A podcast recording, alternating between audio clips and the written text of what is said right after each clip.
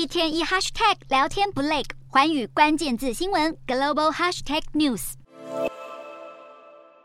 有一名艺术家，他叫做哈宁。过去有好几幅作品是描述权力和金钱的不平等，成功在丹麦国内外打响名号。两年前，哈宁接受丹麦北部一间现代艺术博物馆的委托，希望可以重现他早期的两幅作品，并且开出台币大约两百四十万元的酬劳，很丰厚。结果没想到，博物馆收到画作，掀开包装一看，居然只有两张空白的画布。作品的标题就叫 “Take the money and run”。拿了钱就跑，馆方看了当然是相当傻眼。但是他们一边像这样展示出两幅作品，一边对哈宁提告。日前法院终于裁定哈宁要归还两百二十万台币左右。有趣的是，这一位艺术家先前受访时还表示，这个违约的行为也是作品意义的一部分。他还鼓励其他和他工作条件一样惨的人也可以学他这么做。再来看到啊，这也是一起夸张的事件。英国伦敦警方今年初接到了民众报案说有人疑似被锁在一廊里面昏迷长达两个小时了。当时警方推测，这个身穿黄色帽 T 和黑色长裤的女子可能是心脏病发作或者服药过量，所以就立刻前往现场要抢救。结果强行破门进入之后，才发现这位昏厥的女子其实是一件装置艺术。两名到场的员警直接是愣在原地哭笑不得。另外，同样是在英国，几年前也有一名在当地小有有名气的艺术家发表了一件名为《垃圾》的作品，外观看起来真的就像是一般家里的垃圾袋，一模一样，完全就是黑色乌漆麻黑的。可是估计它的艺术价值高达台币两百万元。这个作品的原料其实是青铜块，透过涂上黑色的颜料，把它做成像垃圾袋一样。艺术家的设计理念是想让人重新思考，被你丢弃的垃圾或许是别人的宝藏也说不定。但是要价百万台币还。还是引来不少网友嘲讽，自己的家里就有一大卷像这样的袋子，却坐拥金山不自知。这样的回答真的是让人啼笑皆非。